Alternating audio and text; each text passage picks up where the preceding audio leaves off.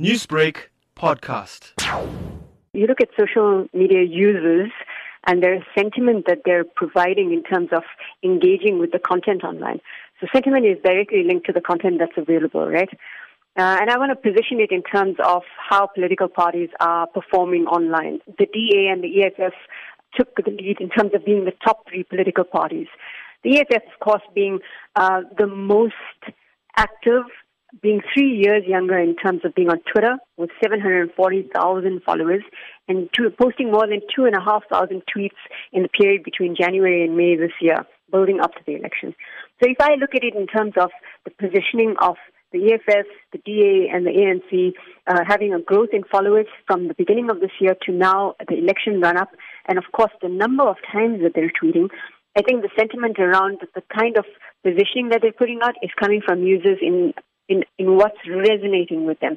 And looking at the amount of followers and the number of tweets that each political party has, you can see that the sentiment is, is around a particular type of messaging. In this case, it seems the EFF is, is leading that way. What are some of the do's and don'ts that social media users should adhere to when it comes to posting things online about the voting process?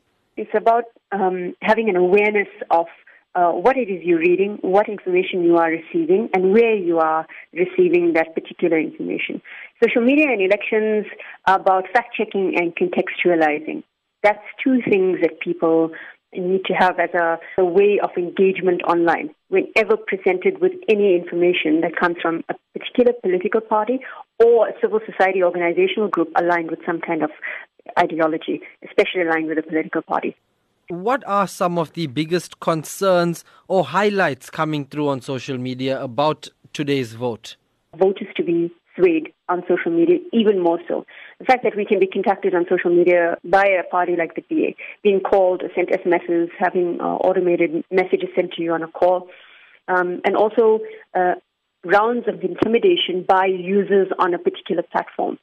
So, in terms of uh, thinking about what you're speaking about and, and how you're going to the polls and the kind of coverage you're giving yourself at the polls, it's important for you to analyze as a user, as a voter, as a citizen in the country, how much information you would like to share and what actually is true or not.